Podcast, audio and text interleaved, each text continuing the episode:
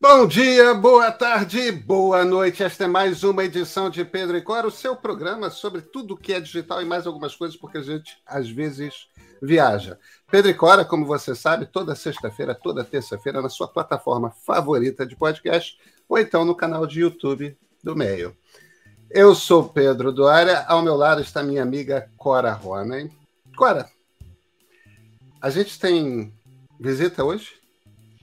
Temos uma visita maravilhosa, a Bruna, porém, ela vai contar uma história de terror tecnológico.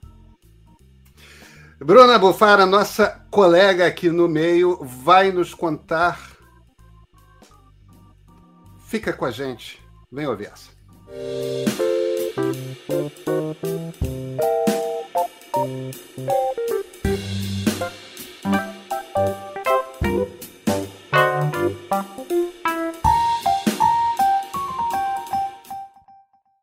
Clara Rona, temos visitas hoje. Bruna Bufara, como vai você? Olá, gente. Bruna, você tem uma história para nos contar, uma história de dramas profundos, intensos, sustos, quase ataques cardíacos, é isso? Bom, é uma história complexa, né? O quanto que a modernidade pode nos ajudar ou nos atrapalhar e perder tudo. Conta, conta. Vamos lá.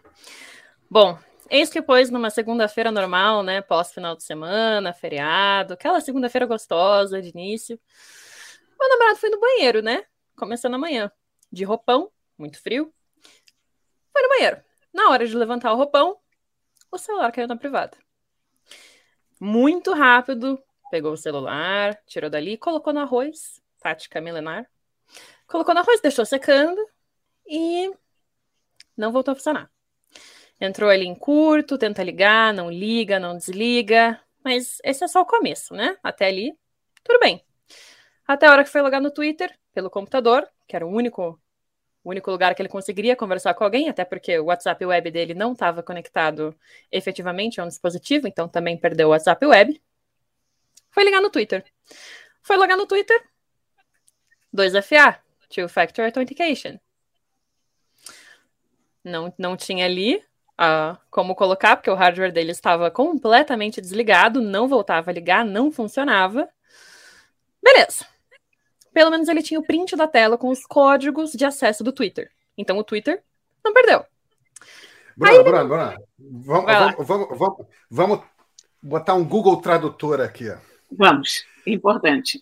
É, pois é, autenticação por dois fatores. Muita gente já deve ter visto isso. A maneira de você tornar a, a, o seu acesso a uma rede social ou, um, um, um, uma conta de banco, uma coisa assim mais segura, é você, além da sua senha, usar uma ferramenta que gera um código. Os bancos antigamente davam tokens, né? Um dos aplicativos mais populares disso, para gerar esse código, é o Google Authenticator, que era o que o, o seu namorado Kaique tinha, né? que fica no celular. Você abre o Google Authenticator, ele gera aquele código e você preenche junto com a senha. Então, você perdeu o celular e se você tem uma conexão segura com autenticação em dois fatores, ou seja, além da senha, se você precisa desse código e você depende do celular, não tem. É isso, né? Começa por aí, né? Começa. Começa. Bom começo. É um bom começo, né? Porque realmente está atrelado ali ao teu celular, né? O teu único celular. Ninguém hoje em dia espera que ele vai parar de funcionar totalmente, né? E beleza, caiu ali na privada, não conseguia logar no Twitter, conseguiu logar no Twitter. Um tempo ali no Twitter percebeu que, putz, e a Bitcoin, né? E as moedas digitais que esse menino investe? E a Ethereum? O que que faz? Foi tentar entrar na carteira de cripto. Carteira de cripto também segura pra caramba. Aonde que ela tá logada? dois autenticadores, né? Então, assim, não ia funcionar, precisava do token, não tinha token, não gera token, é uma, um acesso único, putz, super complexo, mega tecnológico. Não conseguia logar. Levou um tempão para a gente descobrir que pelo site você consegue entrar em um lugar, desativar esse 2FA e aí conseguir é, desativar, mas na hora que você desativa, ele já pede para você reativar, porque, bom, né? É super seguro, tal, né? É uma carteira digital. Mas assim, podia ter perdido tudo. Esse é um drama, esse é um drama horroroso. Você já viveu alguma coisa desse tipo, Cora?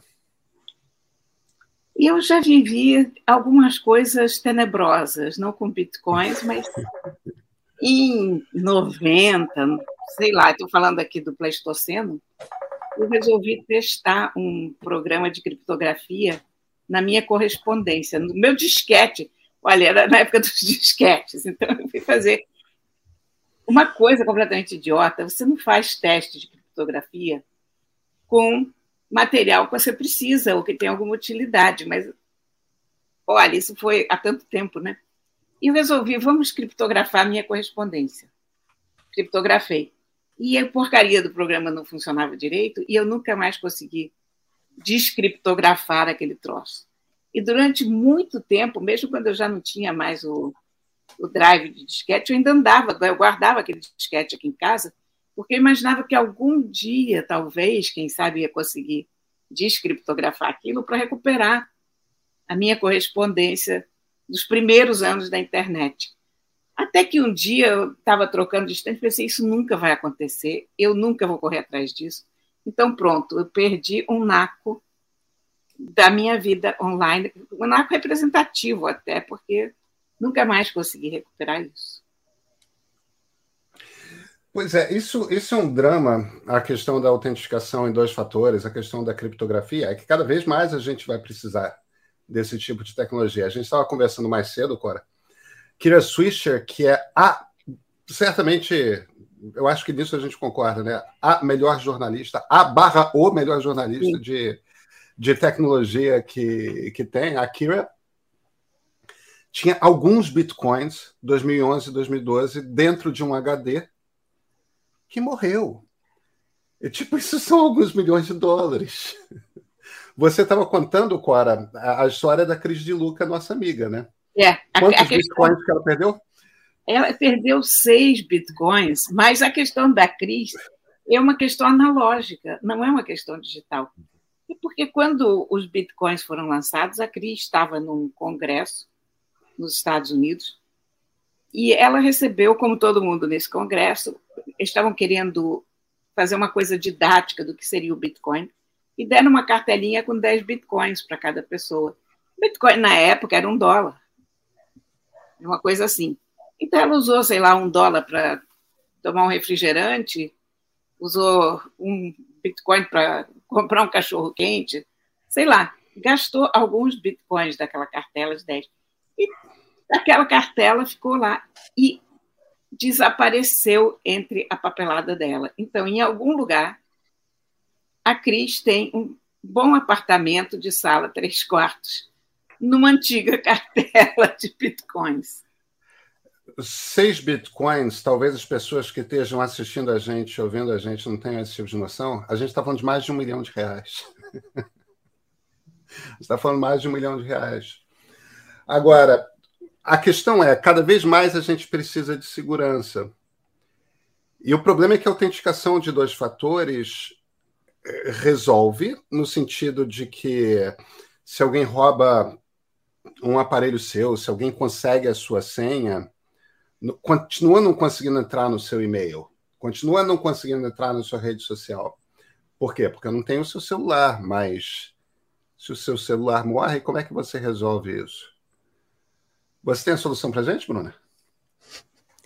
Olha, infelizmente a solução que eu tenho e trago é a solução offline, né, de imprimir os códigos, porque assim, eu printei o código dentro do meu iCloud, né? Então, é, eu, os meus códigos de autenticação de dois fatores do Instagram, por exemplo, eu tenho printado dentro do meu iCloud.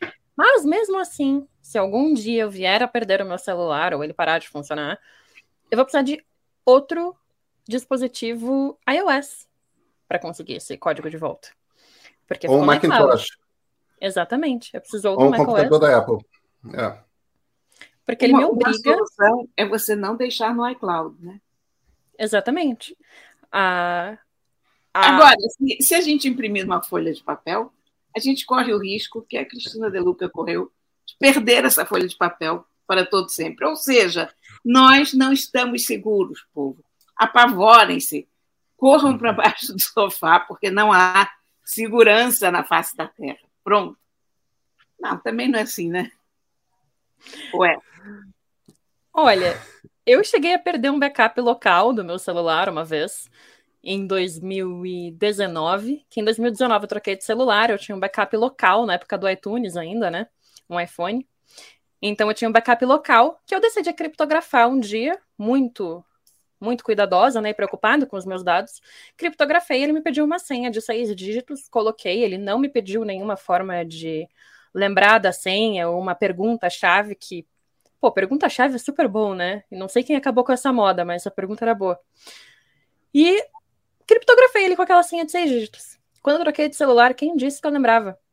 Não lembrava da senha, não tinha como recuperar a senha, era aquela senha que travava e criptografava aquele backup local perdi meu backup local, tive que dar um jeito de transformar tudo aquilo em nuvem para trazer para o celular e assim. Foi aí umas três semanas sem as informações que eu tinha. A história de por que, que é, é, as perguntas não são mais usadas é a seguinte: é por conta do Fappening. Eu vou evitar de explicar o que, que de traduzir o termo, mas em, em essência existe na Deep Web, que é aquela web do tráfego, digamos assim, a, a web pirata um mercado de colecionadores de fotos de mulheres famosas nuas. E como é que, como é que essas fotos é, chegam a esse mercado? Hackers que quebram celulares, quebram, quebram backups de fotografia na nuvem, esse tipo de coisa. Eles, quando as mulheres tiram nudes para mandar para namorado, marido, namorada, mulher, etc., é, é, amigas, enfim, não importa quando essas fotos existem, pegam essas fotos e isso tem valor nesse mercado de colecionadores do submundo digital.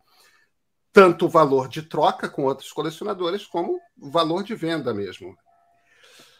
Num determinado momento, e esse, esse é o evento do Fappening, num determinado momento houve uma briga, um conflito entre colecionadores e o valor está na raridade. E alguém pegou uma super coleção dessas e despejou na, na internet pública fotos de dezenas de atrizes, modelos, é, etc. E como é que, a partir do momento, de repente, aquela coisa acontecendo, evidentemente que é, houve um. A, a web só falou disso durante uma, duas semanas e foi se investigar como é que os hackers conseguiam quebrar isso. Boa parte das imagens tinham vindo do backup de iCloud. Mulheres que usavam iPhone para tirar esse tipo de fotografia e às vezes nem sabiam que as fotos que estavam no celular delas estavam automaticamente copiando para a nuvem da Apple. Muitas realmente não sabiam disso. Aí foram descobrir como é que os hackers conseguiam quebrar a, a segurança do iCloud.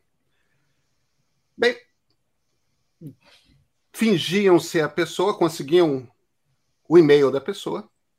E a partir do momento que você consegue o e-mail da pessoa, aquele e-mail arroba iCloud.com, arroba me.com, arroba mac.com, você consegue aquilo, aí você entra no site de recuperação de senha da Apple e se vira e fala: Olha, esqueci qual é a minha senha. E a Apple responde para você: tudo bem, é, responde essas duas, três perguntas. Se você é um de nós, quem é que vai saber, além de, sei lá, meus pais, quem era a minha professora quando eu estava na primeira série primária? Ninguém. Agora, se você é uma atriz mega famosa de Hollywood, você já deu tanta entrevista na vida que muitas dessas mulheres, em alguns momentos, falaram do primeiro cachorrinho, falaram da cidade em que foram criadas, falaram essas informações existem na web. Então, a ideia de que você partir do que a gente partia de que essas informações pessoais eram de alguma forma inalcançáveis para um grupo de pessoas são informações que estão na web pública, você consegue recuperar. Então a gente fica pensando, ah, os caras especialistas em tecnologia, hackers, nada. Especialistas em fazer busca no Google, para descobrir determinadas informações e assim recuperar a senha. É, muitas dessas atrizes não sabiam que essas fotos já circulavam no, no, submundo da internet e tudo mais. Quer dizer, isso é só uma história que está diretamente ligada a isso que a gente está falando, que é o drama da questão da segurança digital, né? da Olha, segurança dos nossos dados. O hacking sempre foi mais uma questão de paciência do que de efetivo talento técnico. Quer dizer, o, o, a coisa técnica é relativa, você inclusive encontra N programas, qualquer pessoa medianamente interessada encontra 300 formas diferentes de driblar segurança, de abrir isso, de abrir aquilo. O problema é você ter a paciência, você ter programas, ou, enfim, você ter o tempo também de ficar lá testando, porta por porta, porque a gente costuma dizer que o problema não é da pessoa que conseguiu abrir uma porta, é alguém que deixou uma porta aberta, né? Então eles ficam procurando em cada canto uma, uma falha de segurança. A gente acha que eles são gênios. Não, eles são gente com tempo. Né? Gente que está se dedicando a isso, coisa que um ser humano adulto, normal, não tem para fazer, porque você está ocupado para pagar os boletos e fazer coisas importantes na tua vida, né? Bem, eles pagam os boletos assim também, né, Cora? Esse pois é, é não, os profissionais, né? Mas olha, é. a coisa de deixar cair telefone na privada, sabe que essa é a causa mortes número um entre os celulares, né? É mesmo? É. Eu já conversei com muita gente de tecnologia sobre isso. É, é assim, o massacre da serra elétrica entre os celulares é a pessoa deixar cair na privada. E hoje até acontece menos do que acontecia antes, no, no começo do, do uso dos celulares, que as pessoas ainda não tinham passado por esse trauma, era automático, a pessoa guardava no bolso da calça, uh, bolso de roupão, caía direto. Uh, e algumas coisas que você não deve fazer com um telefone que caiu na privada, a primeiríssima delas é não ligar quando a Bruna falou de botar no arroz, isso é uma solução. Ah, porque a ideia é você pega aquele celular, você seca ele na medida do possível e você bota num pote cheio de arroz. O arroz vai absorver a água, deixa alguns dias assim. E muitas vezes ele volta a funcionar. Uma coisa que as pessoas fazem de erro é ligar ele imediatamente para ver se na tomada, ele ressuscita. Não, isso mata ele, porque cria a água que está lá dentro, cria um curto-circuito e frita a placa do celular. Então, nunca jamais pegue algum objeto eletrônico que caiu dentro da água e ligue imediatamente. Deixe ele secar primeiro. Eu conto isso também porque eu perdi um, o meu primeiro robô aspirador em circunstâncias trágicas, e essa foi outra burrice que eu fiz. Então, eu aprendi. Eu comprei meu primeiro robô aspirador assim que saíram os robôs aspiradores. Era uma coisa maravilhosa, ele rodava pela casa inteira, eu chegava do jornal, aquilo estava tudo limpo, sabe? Uma alegria. Tudo que eu tinha que fazer era pegar ele, abrir a parte de trás, tirar a poeira lá de baixo. Só que, um dia, um dos gatos fez cocô fora da caixa.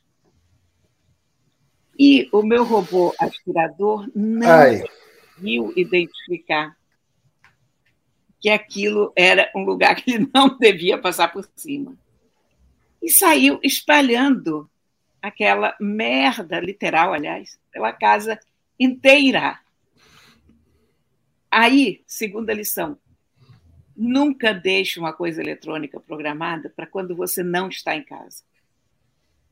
E se eu tivesse em casa, o cheiro teria me alertado, alguma coisa, não sei. Eu, eu, eu tenho, é, cultivo essa fantasia de que se eu estivesse em casa, eu teria evitado a tragédia. Mas, do jeito que foi, eu cheguei em casa, encontrei aquela casa, eu não sabia o que tinha acontecido. Até encontrar o aspirador lá morto. Gente, o desespero que bate no ser humano numa hora dessa, sabe? E eu não contei essa história na época, porque eu fiquei com medo das pessoas acharem que a minha casa é um pardieiro, os meus gatos fazem a casa inteira. Então, o meu instinto de dona de casa falou mais alto. Não posso contar uma vergonha dessa para as pessoas. Mas depois eu vi não sei quantas pessoas relatando casos parecidos com os cachorros, com os gatos. E hoje os aspiradores robôs têm um sensor mais afiado para isso, porque isso se repetiu tantas vezes, tantas vezes. Aí o que, que eu fiz? O aspirador robô era muito caro. Eu digo, não posso perder isso. Peguei o aspirador robô e botei embaixo d'água. Não. É. É das duas uma. Ou eu jogava fora, ou eu tentava lavar aquela droga. Só que ele estava ligado, né? Cara, que ponto trágico. E aí, quando eu botei ele embaixo d'água, ele morreu de vez. E eu aprendi a nunca mais ligar na tomada ou misturar água com, com tomada não é uma boa. Evitem fazer isso. É, com eletricidade, né? Bruna, me diz uma coisa. Se eu, se eu pego. Eu estou 47 anos. Se eu pego alguém na minha faixa etária que não lida diretamente com tecnologia, as pessoas têm profunda dificuldade de entender o que é autenticação por dois fatores, tudo mais. Você tem menos de 30. Sua turma tira de letra ou não? Eu acho que esse é um assunto muito complicado, porque chegou a época que educação tecnológica tinha que ser discutido, né? E é. assim, eu tenho vários amigos da minha idade que, fora os que estão em campo de TI, não tem ideia de segurança digital. E assim, amigos que, putz, caíram em golpe de ter celular roubado e responderam senha porque o e-mail vem igual do iCloud, ou caiu em golpe do Mercado Livre, porque o e-mail vem igual do Mercado Livre. E aqui eu não estou nem falando de autenticação de dois fatores, estou falando de coisas ainda um pouco mais básicas, sabe? Mas eu acho que a gente ainda não tem muita noção coletiva do que é segurança de dados. Então, mesmo os amigos que têm noção, às vezes eles se perguntam: putz, será que eu quero o trabalho de ligar a autenticação de dois fatores? E a gente já está vendo o trabalho que é, né? Porque caso algum dia algo dê errado, é uma trabalheira. Mas, assim, entre você ter esse trabalho ou ter seus dados roubados, ou. Bom, aí quem tem seu dado que vai escolher o que, que faz, né? E normalmente não é coisa boa. Então, eu acho que educação tecnológica já está mais do que na hora de virar pauta mesmo, porque até meus amigos aí novinhos de 18, 19 anos não, não tem ideia de que tem que fazer isso. O Gmail tem para autenticação em dois fatores uma solução que eu acho melhor, que é você pode botar três, né? Você além da senha, você ainda tem duas duas opções e é uma ou outra. Quer dizer, você pode ter um aplicativo no celular ou SMS. Você pode ter um aplicativo no celular ou uma chave USB física que você que você bota se você é uma pessoa com maior preocupação. A, a vantagem disso é que se queima uma, não queima outra, né? As, as soluções são várias. Tem gente que usa um código que recebe por SMS. O bom é que está sempre atrelado ao seu número de telefone. Você muda o celular, o número continua. Perde o chip, a operadora te dá outro, não, não tem problema. Só que se alguém rouba o seu celular e tem acesso a ele, recebe os seus SMS, né? Outra solução é os, os chips é, é, é USB mesmo que você bota físico, só que aí é uma coisa que você pode perder. É, é. Não, não há uma solução ideal eu acho. Não, não tem. Mesmo biometria, eu acho, eu, é a coisa que eu mais confio ainda é biometria. Mas mesmo bio, biometria, eu não estou falando necessariamente de leitura de digitais, mas leituras de pupila, tem umas coisas muito sofisticadas hoje. Mas mesmo assim, essas coisas não são 100% a prova de, de hacking, né? Até porque, Cora, tem um, um rapaz que eu sigo nas redes sociais, que agora eu não vou lembrar o nome dele, mas toda vez que ele posta foto da mão, ele borra as digitais. Porque... É isso, isso, é, é quer ser tenso com essa questão.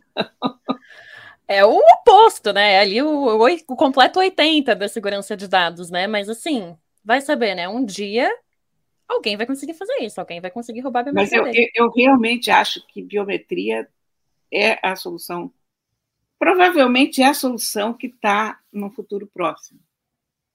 Ainda não foi implementada como a gente gostaria, mas você vê, mesmo apartamentos hoje, aqui no Rio tem vários, já vi vários, deve ter em todos os lugares, que uma espécie de chave do portão da casa é você botar o dedo, você registrar tua celular, tua, tua digital lá. Então, a minha filha, por exemplo, mora no prédio desses. Todos eles da família têm a digital anotada lá no sistema. Quando eles chegam em casa, eles põem o dedo no portão, o portão abre automaticamente. Eu tenho uma chave da casa para alimentar os gatos quando eles estão viajando, e eu tenho um token nessa chave, em que eu aproximo o token do, daquele espaço que ele é digital.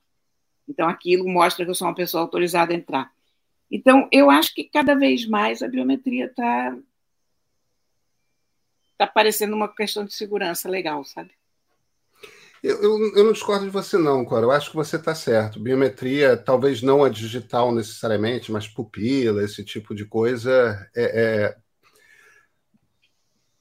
me parece que tem uma tendência aí a ser algo mais seguro. A questão é que a gente ainda tem um problema mais básico, né? E voltando ao que a Bruna estava falando, se nem gente de vinte e poucos anos é, se até gente de vinte e poucos anos cai em golpe de mensagem falsa do Mercado Livre, é, do iCloud, do Gmail, ou seja lá o que for, é porque a gente ainda está muito distante de ter segurança de fato, né? É, a segurança é insegura porque você pode perder o, o, a ferramenta do 2FA, da autenticação segurança, de dois fatores. A, questão é que segurança não existe nunca, sabe? Nem desde antes da tecnologia, porque você se lembra que tinha aqueles contos do vigário? A toda hora a gente sabia de alguém que chegou na rodoviária, uma pessoa pede para segurar um pacote com dinheiro. Há, há, há sempre uma pessoa querendo tirar partido de outra pessoa mais idiota. Isso isso já veio no DNA humano, e eu acho que quando a gente estiver dando os últimos suspiros nessa terra, que sei lá, dependendo de Putin, pode ser amanhã, ou esperamos que seja um pouco mais para frente, mas a gente ainda vai estar lidando com isso, porque você sempre vai ter um cara que inventa um cofre, mas você vai ter um monte de caras que tentam descobrir como se abre aquele cofre e alguns deles vão sempre conseguir. Bruna. Diga aí, Pedro. Diga, diga, diga, não. Você ia dizer alguma não. coisa. Eu ia falar né, que o moral de tudo é todo dia um malandro e um mané saindo de casa. Exatamente. Bruna, a questão fundamental é: Kaique recuperou Ethereum, Bitcoin e tudo recuperou, conseguiu. É, eu acho que ajuda também que a carteira digital é brasileira, porque aqui entra até um ponto, Pedro, que eu queria comentar quando você estava falando de ser do 2FA ser atrelado ao número. É que normalmente essas tecnologias são criadas pensando em outra realidade, né? Que não é a realidade brasileira. E aí, aqui no Brasil, a gente perde o número de celular, né? Aqui no Brasil a gente perde chip, a gente perde número, às vezes a gente não consegue portabilidade, às vezes a gente precisa abrir BO contra, abrir BO e abrir processo e chegar no PROCON para pedir nosso número de volta. E ainda assim, é uma realidade meio brasileira, né? Dessas tecnologias que não, não são pensadas. Mas então, ele teve essa sorte, né, de que a carteira digital era brasileira e tem como desativar o desafiar só pelo desktop. Então, só no desktop você consegue, mas você não consegue movimentar a conta, a conta fica ali é, segurinha, você não pode fazer nada, né? Porque tá sem a, a segurança. Recuperou. Recuperou. Então, dos males o é, pior, né? Perde o celular, mas não perde as criptomoedas. Exatamente, pelo menos ainda está ali. Mas olha, eu vou, eu vou só fazer mais uma interrupção, porque a gente está falando dessa questão da falta de educação de segurança, e eu me lembrei do caso daquele assaltante que, que roubou um, celular, acho que matou uma pessoa, não sei. Mas ele foi localizado porque ele fez uma selfie no celular da vítima. Eu já vi alguns casos disso. Isso foi agora, foi há uma semana, literalmente atrás. Tem. Pode ir, Pedro. Não, pode falar. Tem um caso antigo de uma menina que ela conseguiu conectar a conta do iCloud dela e o rapaz que roubou o telefone dela não tinha desconectado do iCloud. E ele estava tirando foto e vídeo das coisas que ele estava fazendo. E aí ela conseguiu começar um, a triangular a localização dele pelo acesso que ela ainda tinha do iCloud, porque o cara estava tirando foto do que ele estava fazendo.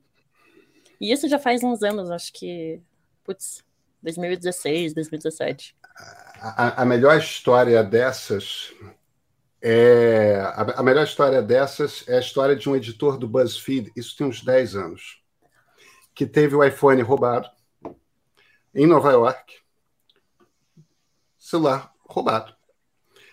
Aí, meses depois, ele está dando uma olhada nas fotos dele no iCloud e começam a aparecer umas famílias chinesas, uns chineses, umas coisas assim, e tipo, what the fuck, né? O celular tinha ido parar na China, foi vendido para um sujeito que, coitado, não tinha absolutamente nada a ver com roubo. O cara entrou em contato com o sujeito e uma rede social chinesa decidiu transformar aquilo num grande fenômeno e bancou a viagem do editor do BuzzFeed para a China para se encontrar com o novo dono do celular dele. E eles ficaram fazendo tour pelo país, tipo, famosíssimos na China. Essa e o cara escreveu um artigo delicioso como virei uma celebridade na China depois que o meu iPhone foi roubado. Genial. Fenomenal. A história é ótima, né? Bruna, você tem que aparecer mais. Pode deixar, a gente promete trazer histórias um pouco mais agradáveis. é, melhor. É melhor. ai, ai. Muito obrigado por me receberem, gente. Foi bem legal.